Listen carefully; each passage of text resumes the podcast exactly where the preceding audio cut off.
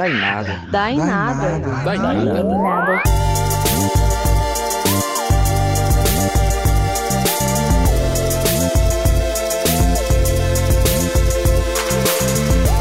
A gente está aqui diretamente dos estúdios faraônicos de rádio podcast. Pois é, gente, eu sou o Márcio Peixoto. A gente tá aqui, na verdade, a gente vai gravar hoje uma edição que foi perdida há muitos tempos atrás, né? Que já foi gravada, mas a gente resolveu retomá-la e regravá-la. É um Dainada Remastered. Reinvention, a gente tá aqui. Vai ter novamente essa conversa, mas é até legal porque eu acho que de lá pra cá, de quando a gente gravou pra cá, eu acho que a gente pode trazer talvez fatos novos, É, eu acontecimentos dei- novos. Pra... Eu, como, como formador da pauta, dei uma atualizadinha e tal, então. E eu, inclusive, chamei uma pessoa nova pra participar, uma pessoa que tem um fandom no Dainada. Nova Então- nessa edição, né? Então vamos Porque- apresentar primeiro a pessoa que tinha participado da edição anterior, que é o Paulo Henrique Melo Paulo Pacheco. Henrique, Oi, palmas, tudo Paulo bem? Henrique, gente. Eu sou o Paulo Henrique, é, eu sou sociólogo, tenho formação em psicanálise e trabalho com saúde mental. E também temos. Oi, na Dicas, eu sou o Pedro, sou advogado. E... Já devia, devia falar só oi nas dicas. É, gente, vocês reconhecem essa voz? Ever seen this man? Eu adoro quando o Márcio me interrompe, porque eu nunca sei me apresentar. A gente, mas já é de casa, né? Ser interrompido por mim. Então, Não, se você vier certeza. no, no Dá em Nada e não foi interrompido por mim, você tem que voltar. Pra quem, pra quem não ouve sempre o Dainada, na última edição teve uma carta pedindo pra substituírem o Márcio pelo Pedro, então. É, mas é uma carta que a gente sabe bem de quem veio, né? Que não pode ser nomeado. Bruno Sampaio. Olha, Bruno Sampaio, estou com eternos ressentimentos, entendeu? O Bruno Sampaio tem uma coisa comigo, a gente nunca se resolveu. A gente nunca vai se resolver, eu acho. assim. E Ela vai gente- sempre me odiar, eu vou sempre odiá-la. Mas vai, É continua, nessa hora o. Gabriel aparece É. e fala: para mais recalques da cidade de Fortaleza, ouça da Ouça o Dá em Nada, disponível em várias plataformas. E a gente tá aqui pra falar sobre ansiedade na era digital, com pessoas que são dessa Ansiosas. geração e que são pessoas ansiosas Pessoas e, estão- e um especialista aqui, entendeu? Não, não, sei. Não, não é especialista não. Não é especialista Eu sou uma pessoa ansiosa também. Uma pessoa ansiosa também. E o Pedro, que fez muitas leituras sobre o assunto também. E, E vai eu sou trazer- ansioso, mas eu tô medicado. Só por hoje, só por hoje eu vivi, né?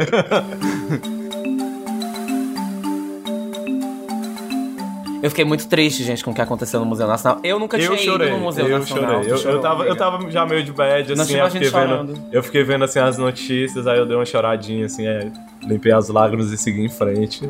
É porque eu acho que, na verdade, o que aconteceu ali é uma constatação de, de- da, da nossa atual situação. É como se ficasse muito claro o que que tá acontecendo, né? Assim, realmente é um desmo- É. foi um desmantelamento simbólico, né? Ai, mas eu fiquei de caldo, assim. Na segunda-feira eu ainda tava mal e eu ainda não consegui ler nem direito. Porque todos os números são tão enormes e tão tristes, né? É tão assustador. O número de quê? Os números do acervo perdido, né? Um São acervo, milhões de. O acervo tinha mais de 20 milhões de itens. E 10% ficou, né? 10% ficou de pé. só. E ainda assim, é, só pra tu ter uma ideia, que era o maior acervo etnográfico antropológico do Brasil, tinha catálogos, entrevistas, canções de etnias que não existem mais. Não existem mais, né? Então é um pedaço da nossa alma, de filosofia, de cultura, uma fonte de conhecimento que foi completamente varrida e ficou apenas a ausência. E não é, não é só um patrimônio do Brasil, né? Um patrimônio da Não, humanidade. Não, muita coisa do mundo inteiro foi doado pra lá e tava lá. E muitos documentos originais da história do Brasil. Tipo, muitos, E muitos. pra vocês terem uma ideia, um terço de todos os pterodáctilos que foram catalogados, os fósseis que foram encontrados, um terço foi perdido no incêndio.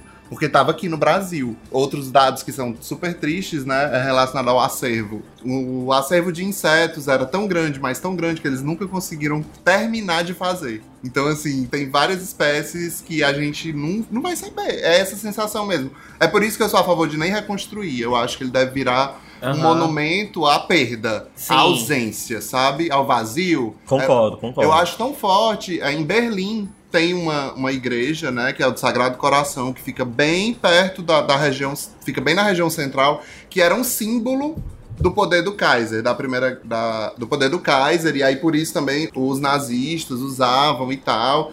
E quando acabou a guerra, ela foi totalmente destruída e eles fizeram questão de deixar em pé, do jeito que estava no coração de Berlim para mostrar mesmo a brutalidade da guerra. E é isso, essa foi a brutalidade da nossa incompetência estatal. Mas aí, pra mim, além dos números do acervo, né? Que, que são números inestimáveis que a gente não vai poder recuperar nunca, enfim.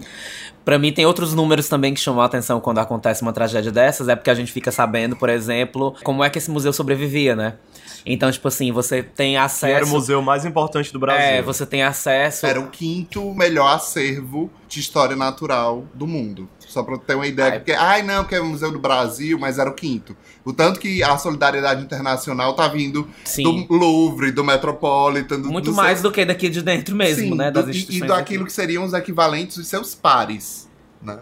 Não, e aí você percebe que, por exemplo, um museu desse é, recebia 500 mil reais pra manutenção, entendeu? Quando a galera Por para ano. pra, É, a galera para pra ficar fazendo a comparação em relação a, ao que o governo gasta por ano pra manter, sei lá, um deputado, e é tipo uma quantia muito maior do que um museu desse recebe. O que, assim, pra mim. Não eu que sejam não penso- analogias eu não necessariamente- Penso, assim, de uma maneira tão incisiva sobre a, sei lá, a austeridade de um deputado, mas, assim, por questão de prioridades mesmo. Sim. De, Mas esses números que aparecem, eles são muito representativos da nossa sociedade, né? Porque eu acho válido essa comparação do dinheiro que é gasto em gasolina ou em lavagem de carro para mostrar o abismo social que existe no Brasil. Uhum. Como a gente às vezes está tão perto de uma sociedade de privilégio, onde o supérfluo de umas pessoas vem tão antes na frente do que é essencial para a coletividade inteira. do que não tem nem valor, porque não, não é que não, tem, valor. É um valor não, não tem- inestimável. Não tem, valor, é inestimável mesmo, assim. É valor inestimável, É um documento histórico importantíssimo, mas o, o botaram documento da independência. a escrava-. O documento da independência. escravidão. Qual é o valor? Como é que você estima o valor do documento da, da Declaração de Independência do Brasil? Não tem, e foi queimado. É, o- por exemplo, não só para o Brasil, mas para dar essa dimensão mundial do acervo, o maior acervo de múmias da América estava aqui. então, da América Latina. Estava aqui no Brasil e foi perdido. E é muito era louco. a coleção pessoal do imperador e quando ele, e enfim, quando ele foi pro exílio, ficou tudo aqui. Não, e sem contar que o museu também, a gente não pode deixar de mencionar, né? Que por ele, ele existir como. Não sei se é como uma parte da UFRJ, né? Mas, tipo, ele ser gerido pela UFRJ, ele também era uma das grandes fontes de pesquisa, de produção Sim, de pesquisa, né? antropologia E é o, uma das que, e o principais que escolas do Brasil. é, é, e o que aconteceu foi a perda do objeto por incêndio Pois mesmo. é, então não porque- é como se fosse tratar o museu simplesmente como esse espaço de preservação da memória e da história, mas, tipo, também como objeto de pesquisa mesmo, assim, de inúmeros cientistas que estão ali ao redor o tempo inteiro e tal. E perderam o seu, seu é. material de estudo. Não tem como, assim. Tinha muita gente trabalhando em cima desse material.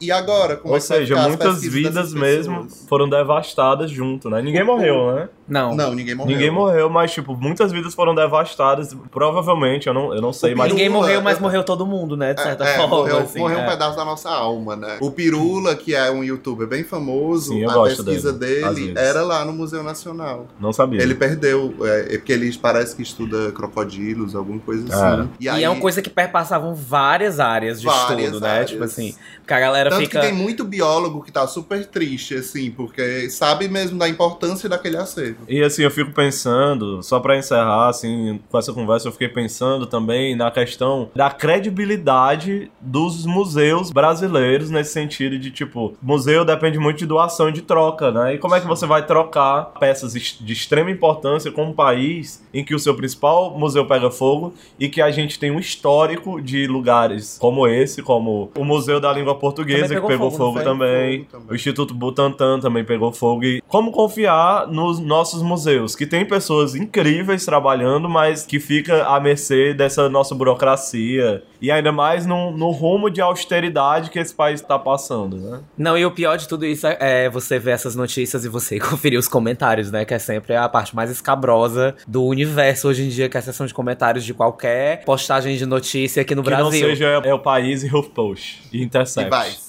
Porque- Não, vai ter uns reaços. Eu não sei o que é que esses reaços ficam fazendo lá, mas tem muito. Pauta. Ai, não, tem só mais uma estatística assustadora que eu quero passar. Vamos, vamos, Que é- vamos tá- fe- fechar do aterrorizando. Apocalipse. Pra o Pedro é o Cavaleiro do Apocalipse, vai. Só pra fechar, mais brasileiros visitaram o Louvre no ano passado do, que, o Museu Nacional. Uau! Se essas estatísticas contassem selfies, aí é que você ia ver o Mas absurdo. sabe que tem todo um estudo sobre selfies em museu e como os selfies no museu, de certa forma, ressignificam a forma como as pessoas consomem o produto do museu, né? O produto cultural, a memória, etc. Tipo assim, tem gente que, de dentro dos museus, que, que essa prática, de certa forma, ela é, como é que pode dizer, Incentivada. Ah, não tenho dúvida, porque é uma publicidade, entre aspas, gratuita. Eu né? fui apresentar um trabalho lá na PUC Rio e tinha uma menina na- no meu GT que ela- o trabalho dela era, sobre selfies em museus. E eu E fiquei é assim, tão abismada. Gente, que foda esse trabalho. No Louvre, por exemplo, o museu é empilhado de coisas. Quase você não tem espaço pra ver um pedaço de parede, porque é um quadro por cima do outro, um quadro por cima do outro. É até difícil de encontrar todos aqueles que a gente vê nos livros de história. É difícil de achar, porque parece as paredes do Harry Potter, entendeu? Mas a sala da Mona Lisa vai estar insuportavelmente cheia. É. Porque as pessoas vão por causa da Mona Lisa. Então, mesmo quando eles tiram pra Incrível. Mona Ou Lisa, seja, a tá, gente eles tem que têm tomar- botar uma réplica. E assim, é até engraçado, porque a gente às vezes idealiza assim, a Europa, não sei o quê. É a sala da. Mona Lisa tem, assim, um pedestalzinho muito do chinfrim na porta, com uma folha A4 impressa preto e branco, Sim. dizendo assim, tipo, a Mona Lisa é É. aqui. e aí você já vê a multidão e entra. Não é nada. É lógico, o glamour tá no, no local, mas assim, não tem tanto prestígio. Acho que é quase um me- meio de protesto. sabe? Vai, pois olha, essa porcaria. É isso que vocês querem ver, né? É. E aí disseram que ela realmente é bem pequenininha, É, né? é o quadro pequeno.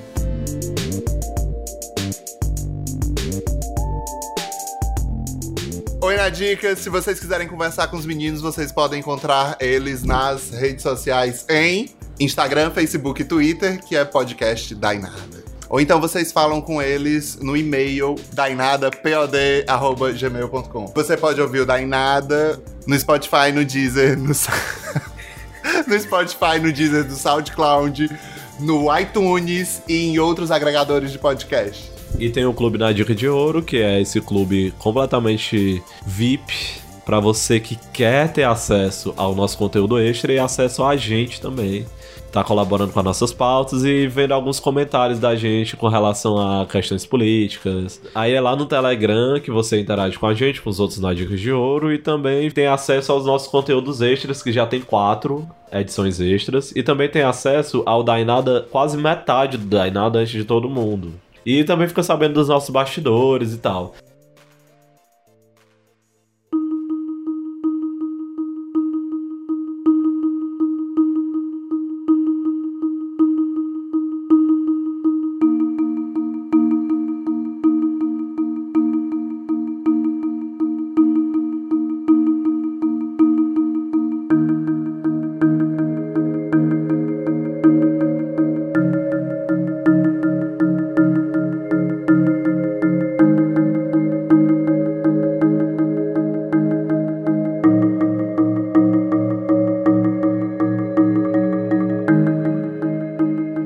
Ansiedade é, um- é uma categoria da psiquiatria, ou seja, a psiquiatria hoje é quem, é quem domina o monopólio dos transtornos mentais, né? São eles quem, quem vão colocar o que, que é transtorno, o que, que não é, e é na psiquiatria que se formula a caracterização de cada transtorno. E a psiquiatria é bastante diferente da prática a, a qual eu me dediquei na, na minha formação, que é a psicanálise, né? É, enxergamos na psicanálise, por um outro viés, o sofrimento psíquico. A psiquiatria vai utilizar o sofrimento psíquico como sendo alguma coisa supostamente mais objetiva, né? Uma coisa que é possível de você relatar sintomas, que é possível você relatar sintomas físicos e muito objetivos. Então, falta de sono, enfim. Aí você vai caracterizando coisas e vai formulando o que se chamaria de um transtorno. A psicanálise não trabalha com diagnóstico. E isso é uma coisa muito interessante dentro da possibilidade de lidar com o que a psiquiatria chama de, de transtorno. Então vamos lá. O que é ansiedade? Tem como dizer que na psiquiatria. A psicanálise não trabalha com diagnóstico, né?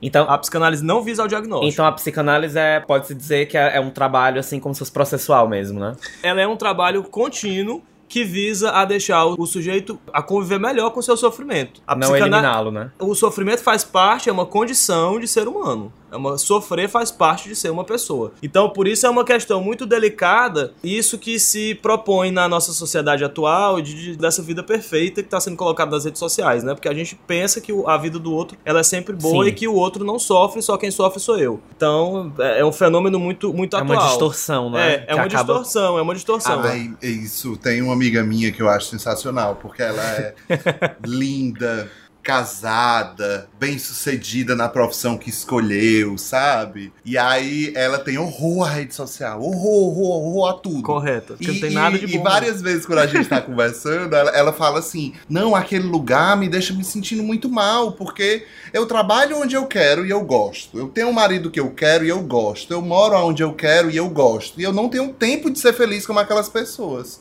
É muito louco, é muito louco. Porque tá o tempo todo nessa própria. Por exemplo, no passado a gente não chegava assim, a abrir a porta da casa de uma pessoa, uma janela assim que dava pra rua e dizer: Ai, Fulano, como seu cabelo tá lindo! Amei! Você não fazia isso, né? e agora, o tempo inteiro você criou isso dentro da, da- da relação com a rede social. Mas Eu tava, não, mas assim, eu tava vendo o Gregório falando sobre isso, assim. Ele cria um cenário assim para explicar essa questão de rede social e ansiedade e esse negócio de dopamina, de você receber dopamina através do like, né? Ele faz uma brincadeira que ele posta uma foto horrorosa e aí ele diz: "Olha, essa foto aqui e essa minha cara, se eu andasse na rua com ela, eu não receberia um elogio. Se eu posto ela na minha rede social, eu vejo aqui que eu ganhei 20 mil likes e eu recebi aqui 100 lindo, 100 lindo. Isso é uma compensação. É- Bom, é- mas vamos lá, ansiedade sim. O que é, que é ansiedade? Pra elas não Sim. ficarem tão ansiosas.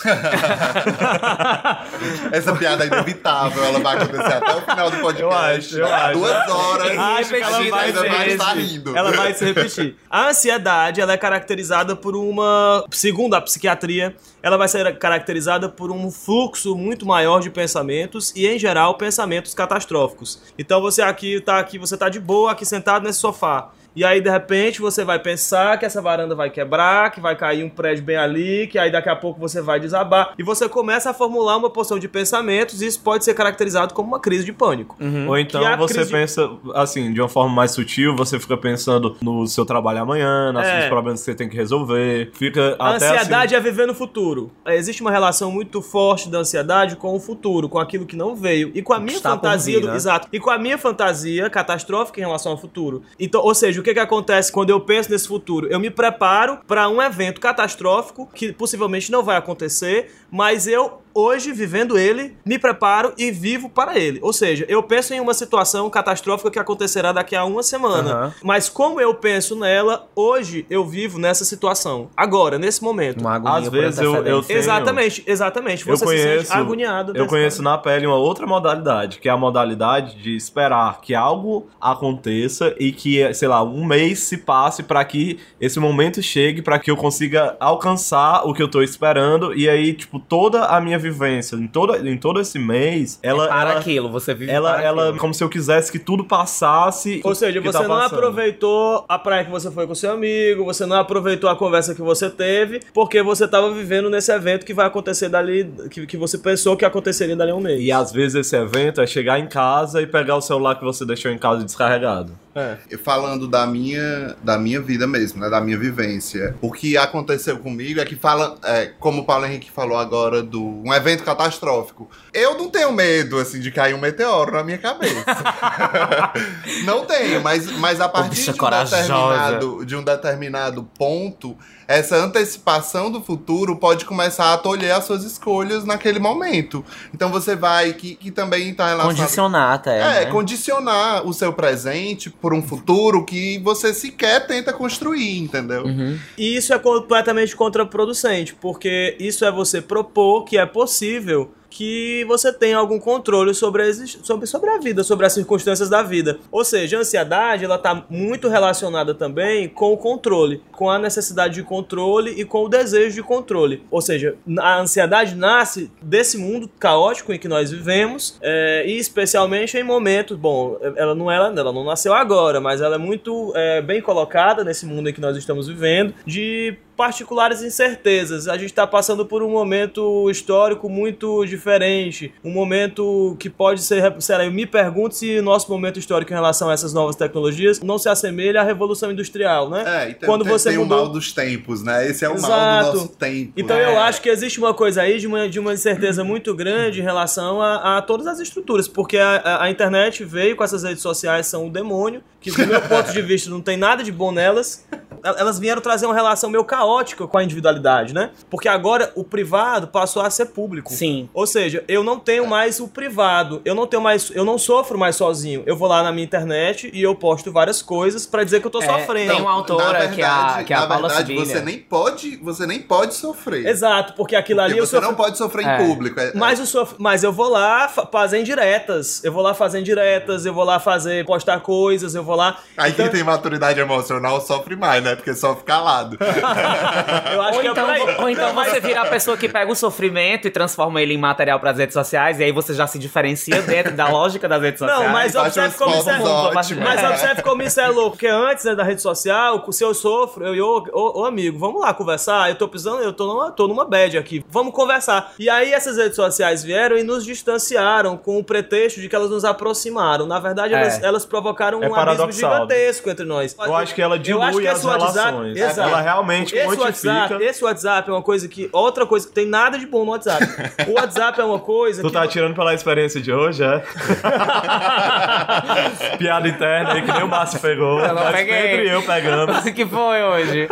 Agora eu quero saber, conta. gente. O WhatsApp é uma coisa muito tosca também, porque você, por exemplo, você tem grupos, né? E vo- E, você tem relações desses grupos. E vamos supor, nós temos um grupo de amigos, fazemos um grupo de amigos aqui, e eu convido alguém pra sair. Ó, a- aí eu diz assim, gente, vamos, vamos sair pra tal canto. Se você quis ver aquilo ali, beleza, você vai. Se você não viu porque você não teve tempo, porque. Ou seja, nós nos obrigamos a estar conectados àquilo ali pra que a gente Pra que não não- morra pra não perder socialmente. nada, né? Exato. Ah, isso pra é que a gente não bizarro. morra socialmente. Sair das redes sociais é morrer socialmente. E as pessoas demandam disponibilidade.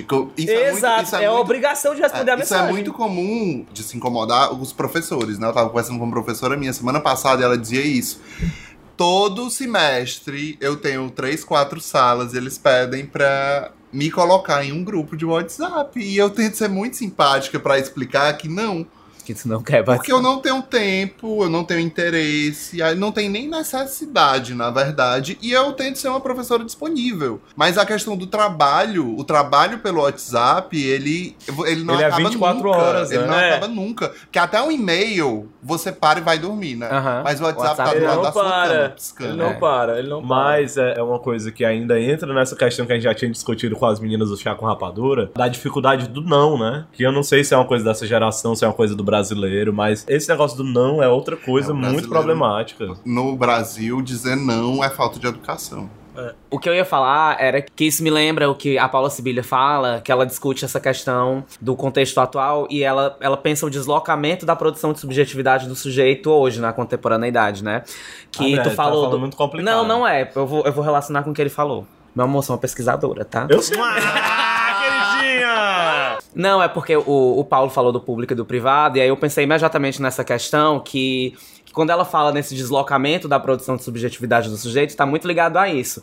Tipo, que anteriormente as pessoas, é, elas buscavam essa construção de si no privado, né? Tipo assim, dentro de quatro portas. As pessoas escreviam, é, se confessavam em diários, sei lá, iam na igreja, Botavam as fotos no porta botavam as fotos no porta-retrato, As conversavam com os amigos presencialmente, entendeu? E, e hoje isso é estrojetado pras redes sociais e, e pro meio de fora. Então, tipo assim, é como se pra gente construir o que a gente é, a gente depende do outro, entendeu? Então, tipo assim, quando tu fala que você posta uma foto e espera que a foto comece a ter like e tal, não sei o que, não sei o que, você cria naquela foto algo que dá pra além do seu alcance como um sujeito de carne e osso de alcançar, sei lá, cotidianamente, e você tem que viver pra aquele padrão, entendeu? Então, tipo, sei lá, você posta uma foto, você tá linda na foto, tá meio diferente do que você é na realidade, mas ainda assim tem uma semelhança, você consegue 200 likes naquela foto. Nada que você postar depois pode ser inferior àquilo, e se for inferior àquilo, você vai ficar nesse, nesse sofrimento, entendeu? Tipo, ai meu Deus, as pessoas viram essa foto, é a minha melhor foto, eu tenho que ser sempre essa pessoa. E, é enfim, muito tipo, interessante é. uma queixa dos fotógrafos que tem, que muitos, eu já vi muitos fotógrafos queixando disso, de quando eles postam uma selfie, sei lá, no banheiro, fazendo cocô, dá muito mais like do que a foto mais linda, Mais assim, linda no que pôr do sol, tiram. mais lindo, com uma pessoa com aquele momento perfeito. Não dá essa quantidade de like. É, é muito interessante. Mas é porque assim. também as pessoas hoje em dia, elas têm essa, esse fetiche pelo não ficcional. É meio paradoxal, Sim, né? tem que parecer real. Tem que parecer sa- real. parecer real, mas Por tem que mais ser um que não real bom o seja. suficiente. É, é bem paradoxal, não é? Porque assim, a lógica das redes sociais é essa lógica do fake, né? Não, e a gente Não, e o que é mais interessante é que eu, eu não sei se isso, é um- se isso for uma corrente, mas me, me, me chamou muita atenção. Tenho uma prima que ela ia bater fotos pra colocar no Instagram e ela forçava um sorriso que era claramente forçado pra bater a foto, porque segundo ela aquilo é era estético. Eu não sei se isso era uma corrente ou se era ela, era essa a forma como ela encontrou de- da relação dela com a rede, mas, Mas me isso pareceu é estranho isso. Mas isso é normal. É porque tem vários Mas, mas vícios, for- né? forçar o sorriso, porque bom, e forçar o sorriso é normal numa foto, mas forçar o sorriso para que o sorriso seja forçado é Não, que me eu pareceu digo- muito contraproducente, assim. eu, eu digo que uma vez eu vi a Tyra Banks falando pra uma modelo no programa dela, do America's Next lá, a Top Model, que eu já vi muitas temporadas desse programa. Eu acho amo, maravilhoso. amo, A Tyra amo é muito. E aí, uma das vezes, tinha uma modelo que ela era muito bonita e muito simpática e muito maravilhosa, e ela estragava todas as fotos. E aí ela pegava e, e teve, e teve que chamar a atenção da moça e disse assim: Olha, querida, você não tem que estar feliz na foto, você tem que parecer feliz na foto o suficiente pra estar bonita, porque o objetivo dessa foto é vender. É louco isso, é muito louco. E é interessante você pensar isso, porque é na- nessa época que o reality show surge e se consolida como um formato audiovisual, televisivo de sucesso, né? Tipo assim, você tem 15 temporadas de Keeping Up with the Kardashians, que é tipo uma febre mundial, que é- não é nada mais do que, sei lá, as câmeras acompanhando a vida de uma família riquíssima, sei lá, nos Estados extremamente Unidos. fútil. Extremamente E fútil. extremamente fake, porque eu acho também, quando eu vejo, eu, eu não consigo sentir realidade. Não sei, naquela vida, gente. é Mas, absurdo. Pra é mim, elas são, elas, são o tá exemplo, ligada. elas são o exemplo perfeito de como é, essa lógica do fake, do artificial e do, do que se finge real, mas na verdade é ficção, consegue sair do virtual e condicionar a vida da pessoa na realidade, entendeu? Porque eu acho que elas criaram essas personagens no reality show e elas têm que viver isso É todo dia. isso é- coletiva, E né? percebam como isso tudo que vocês Simbiótica. É isso, doentio, isso tudo cara. que vocês estão falando se relaciona com a ansiedade em que sentido? Em que medida? Olha, É, puxando de quando- volta pra pauta. Que útil. Uma pessoa muito útil. Mas veja, é, percebe em que medida isso se relaciona. É, quando eu coloco parâmetros de comportamento que são inatingíveis, eu crio em mim a impossibilidade de atingir. Ou seja, eu me cerceei no meu próprio modo de me expressar, porque o que está sendo colocado é, um- é algo que eu não posso atingir nunca. A realidade, bom, a realidade ela nunca é aquela que é de fato, é como eu Sim. enxergo, com certeza. A realidade é uma coisa é, subjetiva. Mas a realidade que se coloca socialmente é de uma vida é, inatingível mesmo. Ou seja, isso e a gera. frustração, né? a frustração de não frustração poder- con- constante. A, o sentimento, a, a frustração de não poder ter aquilo e ao mesmo tempo a impossibilidade de se comunicar. Ou seja, esse sujeito ele não consegue mais, esse sujeito contemporâneo, ele não consegue mais se comunicar, ele não consegue mais expressar quem ele é, porque ele precisa necessariamente expressar-se, passa necessariamente por ser aquilo que se colocou como sendo um grande parâmetro que eu não posso atingir. Ou seja, quem eu sou na minha essência, eu não expresso. Então isso causa uma sensação de, de medo. Esse medo daquilo que não existe, daquilo que na verdade é uma construção que eu fiz na minha cabeça Sim. e que pode ser resolvido. Ou Como? que muitas vezes também é uma construção demandada, né? É uma construção demandada, mas que é uma construção que eu eu, eu, eu é, respondi à demanda do outro. Sim. Que Ou é- seja, que eu, me acho explico ali. Falando dessa questão da falsa sensação de proximidade, mas que na verdade distancia. Eu acho que é o Bauman que fala, em um dos textos que ele aborda a questão dessa diluição da vida privada das Amo pessoas. Bauman. Que ele. Isso. É um bingo, né? Bauman, É. Foucault, Nietzsche. É, mas eu ótimo, sempre confundo esse negócio da modernidade líquida com tem uma coisa que o Lipovetsky fala. Já viu o Lipovetsky? Não.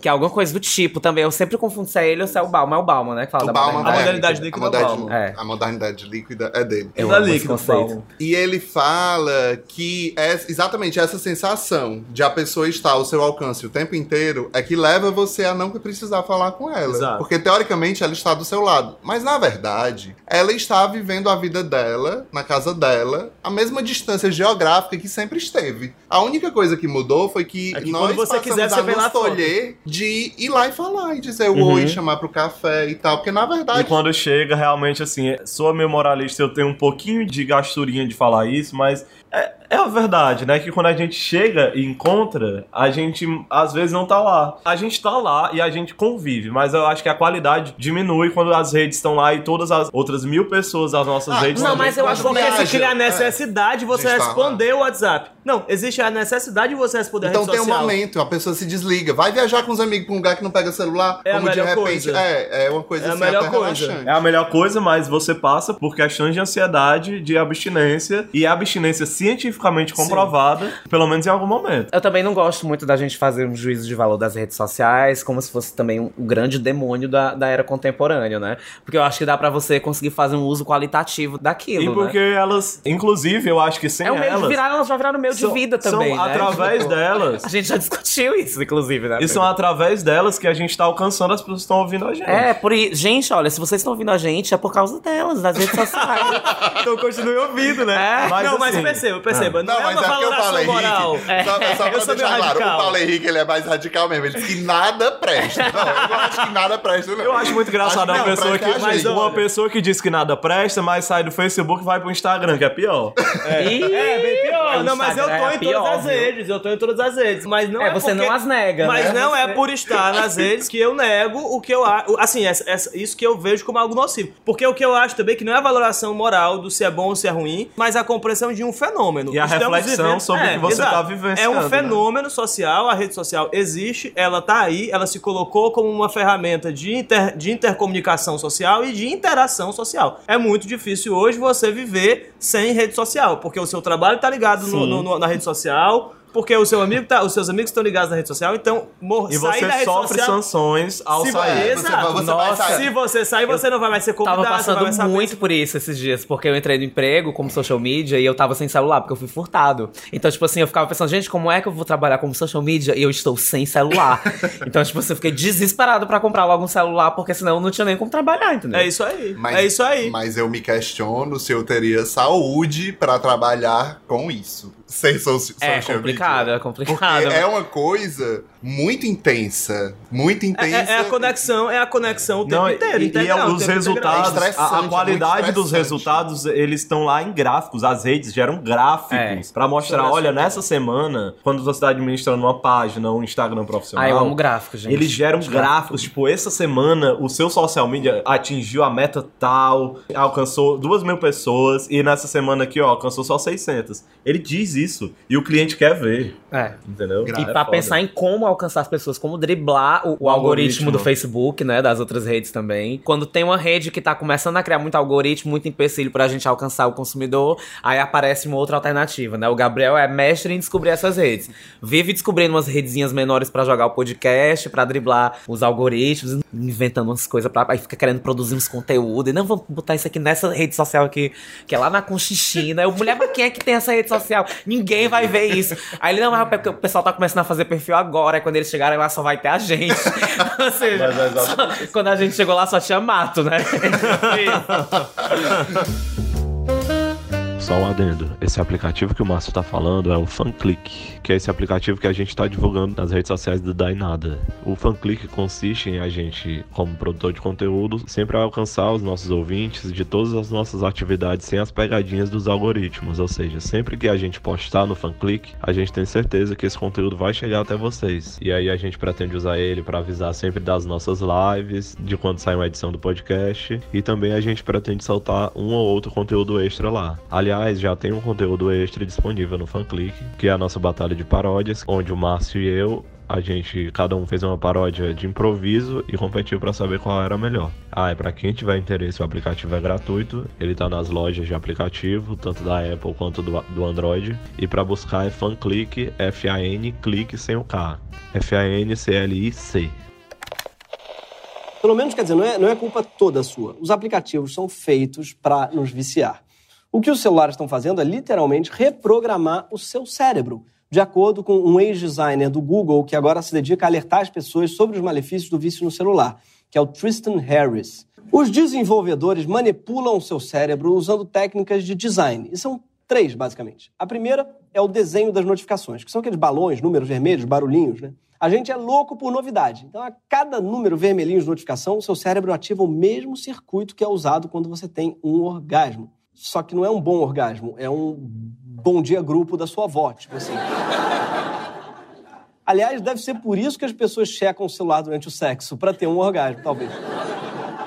A segunda técnica que eles usam são as cores chamativas, né? Porque você acha que todo, toda hora muda o ícone do Instagram. Por quê? Porque ele é mais bonito? Não. É pelo mesmo motivo que bebês ficam hipnotizados pela galinha pintadinha e saem correndo, apontando para a televisão. Porque eles fizeram um pacto com o demônio. Não.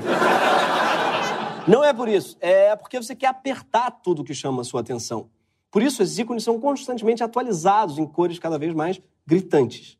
O terceiro elemento desse design do mal é o funcionamento dos feeds. As barras de rolagem hoje são todas infinitas, né? E pior, elas ainda mudam toda vez que você entra nelas. E essa timeline que muda o tempo todo deixa ansioso para voltar no aplicativo, porque sempre vai ter uma novidade. Você sempre fica achando que vai ter alguma coisa surpreendente. Na verdade, é um bando de pé e pessoas tomando drinks ou cagando, se for o caso do Dani Veio do Brasil.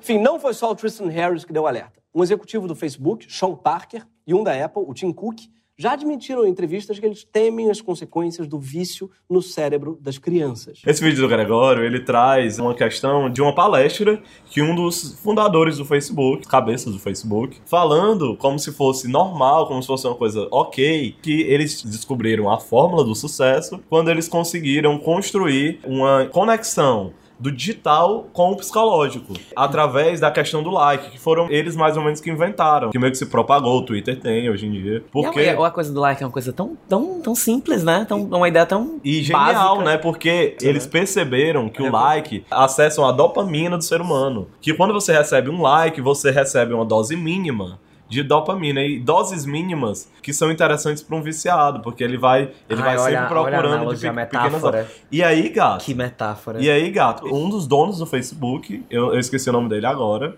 fala isso numa palestra e fala assim como se fosse uma É coisa o pulo do gato do negócio dele. como se ele não Gente, tivesse sido é filmado. muito, mas isso é muito interessante, assim, tipo, até em termos de. de... E muito perverso, né? É muito perverso. Você criou um sistema É, que é capitalista, é pessoas. muito capitalista. E tipo, eu acho que até a, a forma como você vai materializar essa ideia do like é, é interessante, né? Tipo assim, porque antes era só a curtida, um gostei. E depois ele cria as variações, né? Tipo. Não, mas as, amei, as redes ódio. sociais, elas vieram realmente pra mudar completamente o modo como nós nos relacionamos. O Uber, com a história lá da- das estrelinhas, eu acho que é uma das coisas. Tá lá o episódio do Black Mirror, que eu acho que é isso aí que, o que está nos sendo Qual apresentado. Nosedive, O- da, Ah, o Nosedive, do- aham. das estrelinhas. E, E também quer dizer, eu acho que isso- aspecto- Não, e que é tudo isso em torno de algo que, na verdade, na prática mesmo, não existe. Não existe. Sim. Porque não existe. Mas se você para pra pensar que O hoje- like que alguém te dá não existe. Mas perceba- É, é uma valoração Mas- mas- mas que pelo que É, é- algoritmo. é- é- é criar uma categoria pra uma coisa é, Mas olha como esse é um né? fenômeno Então, é por social nosso tempo- do nosso tempo. Porque isso é exatamente o sistema financeiro. O, o dinheiro do- não É. existe. É um capital sem lastro. E isso adoece a cabeça exatamente porque tá tudo dentro da nossa cabeça. Exato. Tá tudo dentro da nossa valoração. Mas isso também é um pouco percepção. ciência, eu acho, sabe?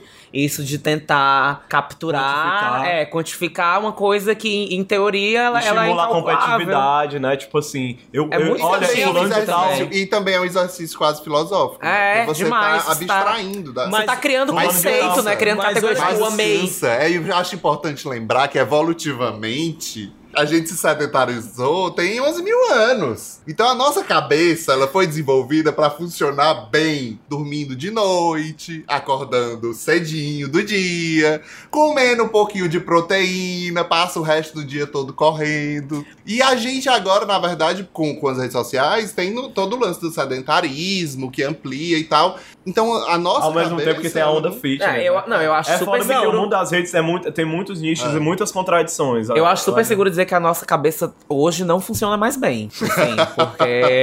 Porque ela Eu- já não tinha um bom é, histórico. eu acho que- eu acho que E a- aí depois foi pior. Eu acho que a gera- essa geração que nasce dentro desse contexto de comunicação e de lógica funcional, é, de capitalismo É selvagem. uma galera dodói. Não, é uma galera doente. A pessoa nasce doente. A pessoa é feita sei, pra acho ser que vai doente. Eu acho como muito Eu não difícil. sei, eu acho que é o. né? Exato, é O mal dessa época. também. Eu não É, sei se. eu acho é, não acho que seja uma coisa que o mundo tá pior do que o que era. Eu acho também que é uma coisa que as redes sociais sociais possibilitaram que os debates apareçam assim.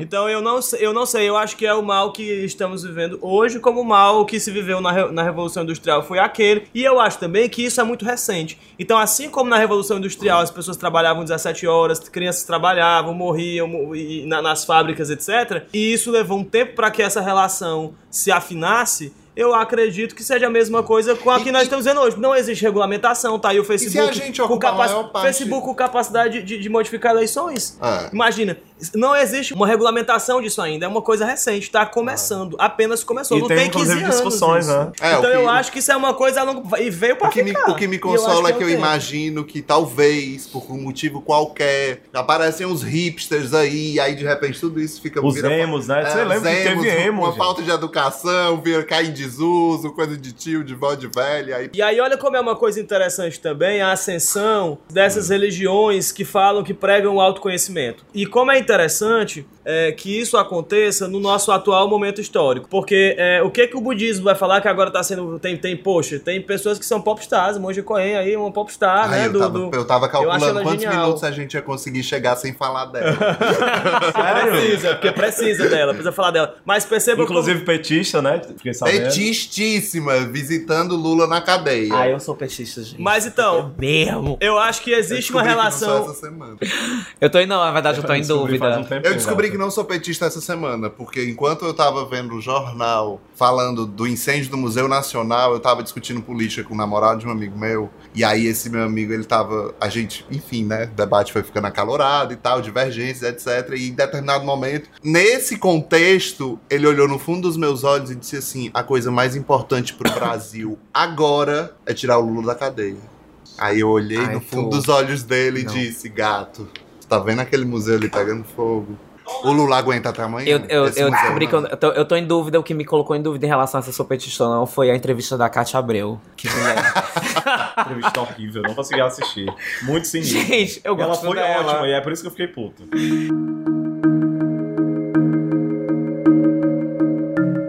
Como é um fenômeno interessante que essas religiões, né, como o budismo, estejam sendo o budismo, a ayahuasca, como isso está começando a ser muito difundido e como faz parte também de um sintoma da nossa sociedade hoje, das pessoas perceberem através dessa própria prática que elas precisam encontrar uma relação na própria cabeça delas com isso que está acontecendo fora. Ou seja, eu acho que isso é um sintoma da ansiedade coletiva em que vivemos. Porque as pessoas descobrem na própria prática da, da- daquela religião que ela se aliviou de alguma maneira. Ou seja, ao fazer, eu percebo que eu me aliviei de uma certa maneira. E, o- e basicamente o que é que se autoconhecer é? Se autoconhecer é você desenvolver uma nova relação com aquilo que está no seu entorno. Ou seja, é, Sai é- do automático às é vezes. sair né? do automático. É você, é você entender que, é, sei lá, não é a chuva que tá caindo aqui, mas é eu ter o meu guarda-chuva pra abrir no meio desse temporal. Eu- e eu acho im- importante isso porque as redes sociais elas incentivam muito esse aspecto da aparência, né? Então a Exato. gente tá sempre muito preocupado com o exterior, com o olhar, com você terceirizar todas as coisas, os problemas, os parâmetros, as opiniões e não para pra olhar pra essência, pra olhar pra dentro, a questão do autoconhecimento mesmo, de você conhecer os seus próprios parâmetros, as suas preferências e a reflexão, a, a- no caso da Monja Coen, né, que fala muito sobre meditação e tal, ela alivia bastante isso. A meditação alivia demais sintomas de ansiedade, porque Se a meditação, né? É, tipo, a meditação que- basicamente ela é você estar no tempo presente. Ou seja, quando você medita, o que você está fazendo é saindo do futuro ou do passado, no caso da depressão. O que você faz ao meditar é romper com esse ciclo muito muito estranho que a ansiedade nos proporciona, muito estranho e muito sofrido. E o né? que é que consiste direito, assim, meditar? Assim, qual... Meditar consiste em você estar parado e tentar não pensar. E não é tentar não pensar, é aceitar o pensamento, mas não seguir ele. Eu tô aqui meditando. O, o pensamento veio na minha cabeça. não pensar, não não tem como não pensar. Não pense no elefante cor-de-rosa. Aí você pensa, é a primeira coisa. Então, se eu disser assim, não pense, aí eu pensei fudeu no tudo. Jotalhão Rosa.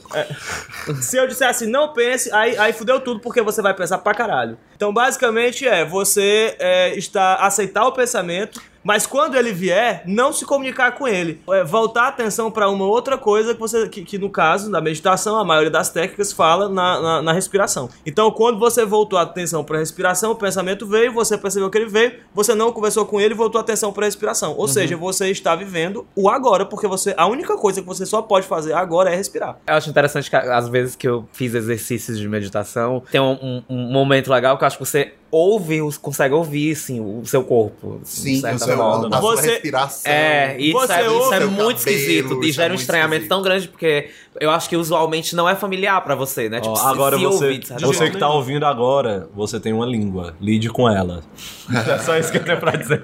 Eu acho horrível quando eu percebo que eu tenho uma língua que ela não consegue nem entrar nem sair, ela fica assim meio. E você esquece que ela tá ali, E a quando língua você tem uma lembra. textura estranha, né? Tem. Aí você vê que ela fica entre os dentes, ou então fica assim querendo sair. E quando você começa a observar, a te- isso é por- quando você Nóia, tá. Produtos da meditação. Olha o que a meditação fez com Quando ele. você tá meditando, você pode perceber, inclusive, as diferenças de temperatura entre o ar que entra da narina e o que sai. Uma das técnicas colocadas também é essa. Quer dizer, existe uma ampla gama de sensações que nós não acessamos por não estarmos atentos. Atento. E o que, é que significa não estar atento? Significa estar vivendo nesse futuro ou nesse passado. Que necessariamente nos traz sofrimento. Caralho, esse é um ponto catártico da conversa. necessariamente nos traz sofrimento. Assim, viver no, de- é, é, na verdade, os demônios não estão fora, eles estão dentro. O demônio não é eu receber um tiro e ficar paraplégico. O demônio é a minha relação com ficar paraplégico. Se eu encontro um outro prazer na minha vida que não seja aquele que antes eu desfrutava ao correr, por exemplo, se eu encontro um outro prazer que me satisfaça de maneira igual, ter ficado paraplégico não é mais um, um- um demônio pra eu mim. acho que por isso que muitas vezes essas pessoas, às vezes que tem umas, sofrem umas mudanças trágicas na vida, tem umas histórias tão interessantes pra contar após esses traumas, né? Tipo assim, principalmente quando tem a ver com, com deficiência física, porque é como se a pessoa tivesse que reinventar a vida mesmo, né? Exatamente. Porque assim, a gente, a- as pessoas que estão dentro da, dessa, assim, entre aspas, da normalidade, né? Tipo assim, que funcionam da normalmente. adaptabilidade social. É, da né? adaptabilidade, digamos. né? É como se o percurso que a gente tem que percorrer, fazer durante a nossa vida já tivesse dado, né? Então, assim, a gente meio que vai deslizando e vai fazendo. Quando uma coisa dessa acontece e quebra essa, essa dinâmica, você tem que reinventar é, é, a sua postura de vida e co- como você vai existir. Mas Quando isso- real- É por isso que eu acho importante essa questão da autopercepção. Porque, por exemplo, a- o Paulo Henrique falou agora de como a gente esquece de ouvir os sons do nosso próprio corpo, as temperaturas e etc. Mas a gente também esquece de refletir sobre os nossos próprios objetivos, sobre o que é que a gente deseja na vida, para onde é que a gente vai. E, às vezes. E um como a gente tá, como a gente mental- anda se relacionando com, com as outro, pessoas, com, a gente, com quem a exatamente. gente ama. Será que eu tô sendo inconveniente? Será que eu tô sendo legal? Isso, enquanto você estiver se perguntando isso, é mais provável que você ainda esteja bem. É, quando você para de se perguntar, você tá com o pezinho bem ali ruim. E assim, eu acho que isso que sobre isso E- que o Márcio e só falou. mais uma coisa, é, eu acho importante falar esse- essa questão da autopercepção, porque nós todos os dias descobrimimos coisas, ou podemos descobrir coisas que não prestávamos atenção antes sobre nós mesmos. Porque a gente tem manias, tem hábitos, tem. E, e até coisas que são óbvias. Quantos amigos já tava numa bad, já foi, voltou com uma pessoa 20 vezes, e aí ela continua cometendo os mesmos erros, continua fazendo a mesma coisa. Total, total. E sobre isso que você falou, Márcio, existe uma relação muito interessante, sabe? Que, é, que o corpo, ele traz o real, né? O real é isso que lhe surpreende, que ele chega e ele te, te surpreende, ele, ele te dá um tapa na cara, né? Sempre que, que eventos que envolvem o seu corpo se passam com você, sei lá, perder um dedo, você perdeu um dedo, você sofreu um acidente perdeu um dedo. É, ou até isso- uma coisa menos traumática, acabar um namoro, ou morrer um ente querido, ou Isso- É, esperada, me formar. Isso pode acontecer. Claro, esses insights eles vêm, mas o- o- eu quis falar em relação a esses insights que o corpo coloca. Sim, sim. Porque esses insights que o corpo Porque coloca. o corpo ele- é, é um mediador de você com o mundo, o- né? Exato. É, É a uma sua- coisa que você esquece que, que É o seu tem, né? invólucro, É uma coisa né? que você esquece que É o tem. essencial É em você não tem um é o corpo, essencial, você, você, não. é um corpo. Você Pois não, imagine você não você problematiza. esquecer, pois imagine você esquecer que é uma mente, que tem uma mente, que precisa cuidar da saúde da sua mente. Quantas pessoas vão dar plantão, aí sai do plantão, depois, ai não, vou logo aqui, aí toma um café, aí não sei o que. Fica 48 horas acordado. máquina, né? Por quê, né? Essa importância de você conhecer e respeitar os seus próprios limites. Pra evitar esse cenário de ruptura, porque Mas os cenários de ruptura não são ruins. Eles. você sobreviver. Quando você tá imerso na situação, é difícil de você perceber, de você se ligar que é aquilo dali, porque o problema de saúde mental na nossa sociedade, ele é invisibilizado. Ninguém tem problema de saúde mental. Quem tem problema de saúde mental é o doido. Acho que é o Foucault que diz isso sobre o muro, né? O muro existe pra quem fica do lado de fora se sentir bem. Que dizer que aquelas pessoas que estão do lado de dentro não são iguais a ela. Então, se você não surtou, você está salvo, por enquanto. Na minha família, as pessoas têm o hábito, muito hábito de dizer um ditado assim ancestral que a minha bisavó dizia, que assim, ela viveu quase 100 anos, então, quando alguém tava muito nervoso, não sei o quê, ela sempre chegava e dizia: "Minha filha, meu filho, faça tudo para não perder o juízo, porque se perder, não encontra mais". Quer dizer, veja que, que linha cruel, né? Eu tenho uma É, professora que ela você fala. Se você, você não você não volta. volta. Eu tenho uma Que professora louco que ama pensar nos Absurdo. loucos, porque ela diz que a gente tem que ouvir os loucos. É, porque o eles são Ariano muito Suassuna- mais sãos do O que Ariano Suassuna dizia Mas isso. completamente. Que a gente tem que escutar os loucos, porque eles estão certos. Mas completamente. A loucura. Por que, que a loucura choca? Porque ela é o real de nós. Por que, que nós nos sentimos tão incomodados com o descontrole? Porque somos descontrolados. Na verdade, a sensação que o louco nos proporciona é de desconcerto porque nós nos reconhecemos nele. e é muito cruel mesmo isso que você falou acerca dessa percepção da- do que sua avó falou, de que se depois que você cruza a linha, você não volta mais. Porque é como se você não pudesse nunca perder o controle. O que Você não é, pode chegar, né? é, O que às vezes gera um pouco mais ansiedade in- também. o que é né? Ansiedade. deixar... O que é, É, isso o medo de a perder o própria- controle. é o medo de perder o controle. O que a Monja Porque- Cohen fala é que a gente tá sempre falando do que precisa mudar, do que precisa melhorar. E a gente fala pouquíssimo de como a gente é. De como a gente superou, deixou passar, deixou pra lá. Que na verdade são coisas tão importantes quanto, Quanto? né? aham. Queria só pontuar mesmo, só pra dar uma passada nessa questão de que a ansiedade, ela se apresenta não só como medo assim dentro, mas como somatização, como coisas físicas, né? Como dor de cabeça, como um ranger de dentes, que às vezes faz a pessoa diminuir o tamanho dos dentes. Isso é ba- isso é bala bruxismo, demais, viu? O que é o bruxismo, né? Por, Pode ser causado por Foda. vários motivos diferentes. sei lá, gastrite e tudo. Eu só queria pontuar isso só no sentido de que às vezes a pessoa consegue perceber quando vai pro físico. Somatiza, né? É, somatização. Somatizar. Mas, mas por outro lado, também, muitas vezes, depois que eu, que eu fui diagnosticado, eu passei. Problema do a- diagnóstico. É, enfim, Ele mas depois que eu fui diagnosticado, eu passei a ver que na minha família, por exemplo, era o orgulho, né, de se dizer que ninguém tinha problema de saúde mental, porque ninguém, ninguém foi e nunca mais voltou. Qualquer pessoa que tem um convívio na área da saúde sabe que é muito comum ter um personagem no posto de saúde que é aquela pessoa que tá sempre lá. Aquela pessoa não tem vida. Aquela pessoa tá indo lá todo dia assistir televisão. Como é que estão as relações familiares daquela pessoa? Será que essa pessoa não tem um problema de saúde mental? E é, e é isso que eu tava falando no sentido de que depois do diagnóstico eu parei pra pensar e assim olhar pra trás. Por exemplo, ah, aquele tio que não deu pra nada na vida.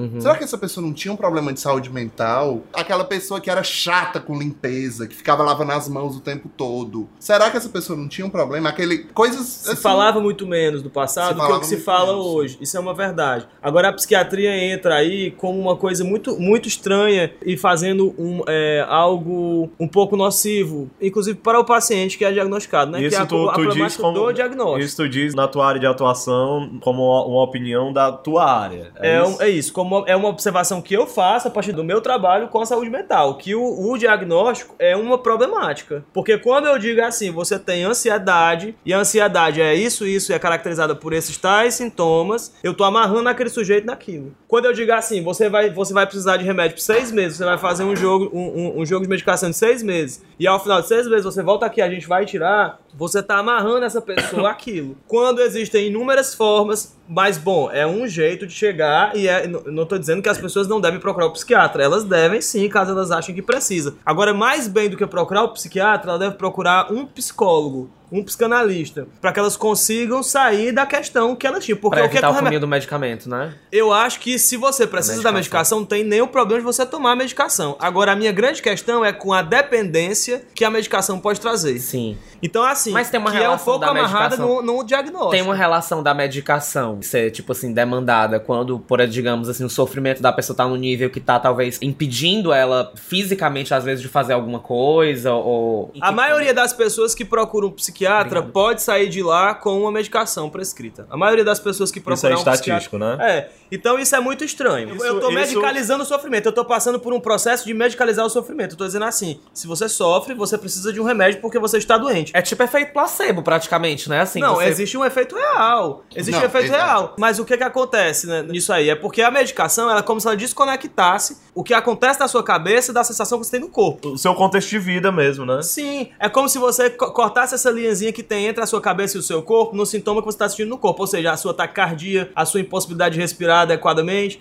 Isso tudo você cortou. Você cortou o fiozinho, mas a sua cabeça tá toda cagada do mesmo Você jeito. ainda tá continua jogado na lama, merda. né? Você Exato. continua na lama. Exatamente. É só Continua naquele relacionamento lixo, você continua com aqueles hábitos, você continua naqueles hábitos terríveis, Comendo naquele trabalho, porcaria toda. Naquele trabalho de merda. Então quer dizer, Você, é com você mesmo que eu tô falando. Mas eu acho importante fazer essa pontuação. Lógico, se alguma pessoa tiver com um, pro- um problema de saúde mental e esteja considerando procurar ajuda, o mais importante é procurar ajuda. Se você encontrar Vai escondido, né? Vai escondido se você tem Não, eu vergonha acho do que eu não estigma. preciso. É, não, assim, precisa não, escondido. É uma coisa que tá aí, é seu. Não, a pessoa tem vergonha do estigma, não precisa dizer, ah, mamãe, vou. Porque às vezes a mãe é conservadora, não entende muito. Eu acho que o importante é procurar ajuda. Ponto, ponto. Você encontra ajuda. Encontra a ajuda E que você assim- precisa. E assim, também. E tem por- vários métodos de procurar. Tem muito por outro lado, as pessoas têm uma visão também muito preconceituosa da medicação em si. Sim. Ah, porque eu vou num médico, ah, não sei o quê. Sim. Você pode ir num médico que faz uma ótima anamnese, uma consulta demorada, e ele pode mesmo assim imaginar que pro momento de vida em que se está, você pode precisar de um pouco de ajuda pra conseguir se mexer naquele momento. Claro. Lógico que o ideal sempre é que você consiga viver a vida sem. Agora, o interessante é que você associe isso a uma psicoterapia, porque ao fazer a psicoterapia, você produz um sentido para aquilo que você vive. Ao produzir um sentido para o que você vive, você pode modificar isso. Sim. Então você tá mal, você precisou de medicação, não tem problema nenhum, você toma medicação. Mas em paralelo a isso, procura a psicoterapia também, porque você vai poder falar sobre isso que você tá sentindo e produzir uma nova forma de se relacionar com isso. E é importante E- pontuar que não Mas é assim, só... infelizmente você não vai conseguir alcançar o Paulo Henrique, a não ser que você esteja em Paris. Porque neste momento que você está ouvindo, Paulo Henrique está em Paris, então, se você for um ouvinte de Paris, procure ele entre nas redes sociais para você ir atrás, né? Que ele vai viajar agora sábado. Você vai fazer o que em Paris? Só... vou trabalhar num hospital psiquiátrico. Ah, é? É, inclusive. Caraca, a gente conseguiu bem a tempo, né? A deadline. Mas bom, então eu acho que a grande questão é isso, é você é você encontrar uma solução, é você procurar uma solução pro seu problema, porque o- a medicação, ela é momentânea, ela deveria funcionar como, sabe, aquele apoio que você se segura para se levantar? Isso deveria ser a medicação, ela não deveria ser a solução pro seu problema. A solução pro seu problema deveria ser aquela que você encontra. E, E você só faz e não isso só- falando e não sobre só a medicação e não só a psicoterapia, você fazer tudo possível para cuidar de si. Exato. A meditação o autocuidado. Porque, porque tem muita gente que vai, ah, não, mas eu não tenho dinheiro para pagar terapeuta e tal. Tem vários serviços gratuitos. Públicos, exato. Vários. E de qualidade, assim, e de né? qualidade. Aqui tem em Fortaleza, lá na Assembleia, tem, uns, tem, tem um setor de saúde que oferece psicoterapia as gratuitamente. universidades em todos os campos. Nas clínicas escolas, Sim, as clínicas exatamente. escolas. Então, assim, é E possível. para além de tudo isso, meditação é de graça. Meditação é de graça. Você e pode alivia. fazer em casa. Agora e olha, sim, o que olha, é o uso qualitativo, olha o uso qualitativo das redes sociais. Vai no YouTube, procura tutorial de meditação. Monja Coen, de Monja Coen yoga, devem ter É. milhares. Então vocês recomendam, Monja porque assim, eu não consumo, entre aspas, a, a manja coin. Ela é Eu, boa eu mesmo? recomendo. Eu Recomendo? acho que é legal, eu Tá bom, recomendo. então a é uma na dica aí a manja coin. eu, eu, eu recomendo a Monja Coen, eu acho que a Monja Coen tem Caso você seja antipetista, vai ser um pouco complicado. Ela não fala do Lula. Eu, eu acho importante pontuar isso. Tem um amigo meu que é ultraliberal. E aí um dia eu soube disso, né? Que a Monja Coen foi visitar o Lula. Eu peguei e mandei pra ele, só pra provocar. assim. E ele também ama a Monja Coen, porque ela fala muito disso, de autorreflexão. Tem uma coisa que ela falou que eu acho que mudou a minha vida inteira. Que foi por que, que você não deve reclamar. Aí ela explica que quando você reclama, você tá falando, você tá elaborando sobre o que não existe.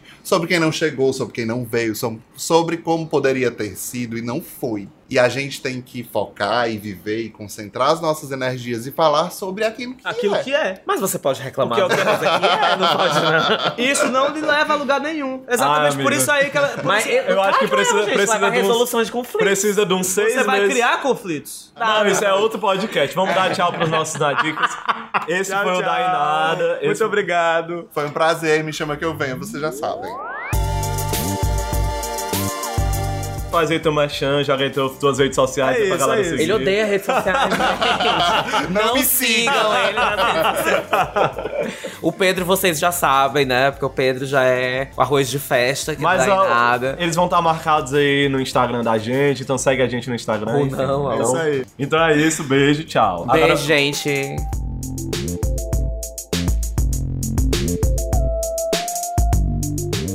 Quando fizeram aquela edição que chamaram Alan Hatz, Vitor, Luta- Lucas Barber, todo mundo e não me chamaram. Que Qual é? sabe que essa edição, pessoas. sabe que essa edição é o terror da vida do Gabriel até hoje, né? Eu não tenho dúvida. Porque foi a edição que o, que o Bruno Sampaio ficou puto e que reclamaram que eu tava cantando Não, em não foi da- essa, foi outro menino que ficou puto com essa. Foi porque eu ficava cantando, É, né? o Bruno Sampaio ficou puto com a tua com o Pedro. Mas essa foi maravilhosa, Pedro. a- Essa do, do- que tinha 50 pessoas. Não, dava pra que foi uma perceber, foi putaria. Foi, muito bom. Esse podcast é um oferecimento Vem Vitor Ramalho, o nosso super na dica.